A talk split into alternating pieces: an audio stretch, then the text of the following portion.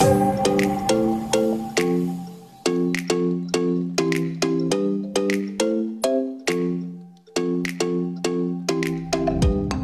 えー、続きまして、ちょっと先生にお伺いしたいのは、航空業界における今後の就職活動について聞いていければと思っております。まあ、その、えっと、ANA も JAL、えー、ANA も JAL もですね、あの、常に就活生にとっては人気の企業でありまして、ただ、このコロナ禍によって、えー、株式会社学上のですね、2021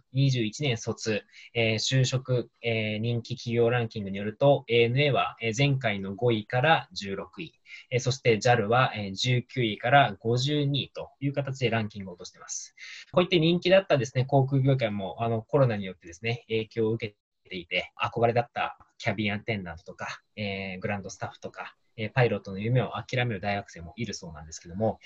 えー、先生は今後のですね、あの航空業界の就職活動、まあ、どういったように、えー、なっていくかっていうふうにあの展望されてますか？あの、えっと、今の現象っていうのは過去何回もあるんです。あ本当ですか？非常に人気が高い時あったけども、え、はい、結局ですね、えっと、何か起こった時にあのとメディアによって、はい、えー、影響っていうのはすごくあの、まあ、学生に、えー、及ぼしますね。すね。はい、はい。でこれは仕方ないと思います。今やっぱ非常に航空業界というのが、まあ、えー、どの企業もみんなあえいでるんですけど、目立つ企業というのは、はい、えーと、メディアの対象になってくるんで、そうですね。だから危ないんで避けようっていう、そういうことだろうとは思うんですよね。はい。ただあの、えっと、これだけはっきりときたいのは、国と考えたときに重要な産業の中の一つのインフラとしては重要な企業なんですよね。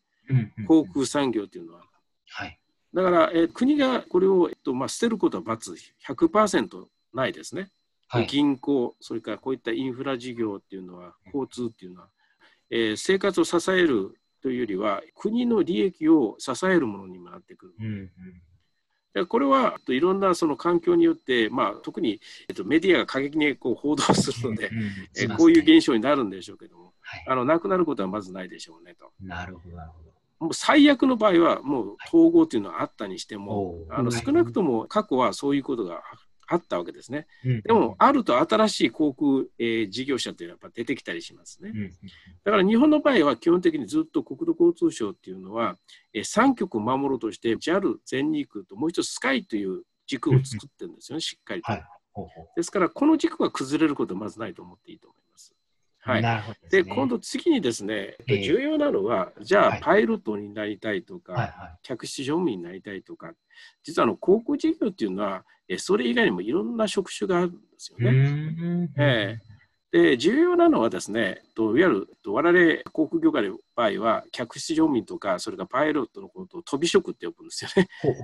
はい、え飛んでる人たちっていうことで。そうですね。なるほど。はいでそれを支えるのがあの地上なんですけれども、例えばパイロットを支えているのはディスパッチャーという運行管理者ってあるんですよ、地上のパイロットとも呼ばれますけどね。はい、だから、まずはいろんな職種があるっていうことを理解して、はい、で自分が適したあの職種を選んでいくことが重要だと思うんですね。なるほど、なるほど。はい。そういうことですね。確かに、まあ、どうしてもその ANA、JAL って聞くと、もうあの空を飛ぶパイロット、えー、そのサポートをするキャビンアテンダント、そしてグランドスタッフというふうにイメージになりがちですけども、ね、まあ、やっぱりそうですね、やっぱそのそれを支える方々がいると。でそういったことの、はい、まあ、人たち知ることによって、いわゆるまあ現場を知ることによって、まあ、そういった自分たちの仕事のありがたみが分かってくるとそういうところで、いろんな職種を知るということも、あの学生大事ですね。そうですね。で、ぜひね、あの、調べて皆さんどういう職種があって、そして自分に適しているのは何だろうっていうのがね、ぜひ調べていただきたいんですが、私はおすすめはですね、はいはいはい、あの目立たないけれども、やっぱり重要なのは飛行機を運航させるために、地上支援業務というのがあるんですよね。なるほど。例えば飛行機っていうのは、えー、残念ながらバックできないんで、はいはい。はい。で、えー、飛行機をあのプッシュバック、戻してあげたり、え引っ張ったり、えーまあ、そういうその作業とかをやる職種ってあるんですね。で、これランプ業務っていうんですけども、はい、整備士と同じような服装をしてるんであの混同しやすいんですけれども、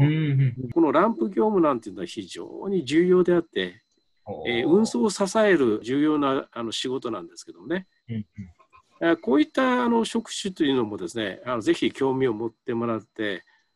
でいろんな職種があるのでパイロットとか客室乗務とか、まあ、そいわゆるグランドレセプショニストっていうのだけじゃなくね、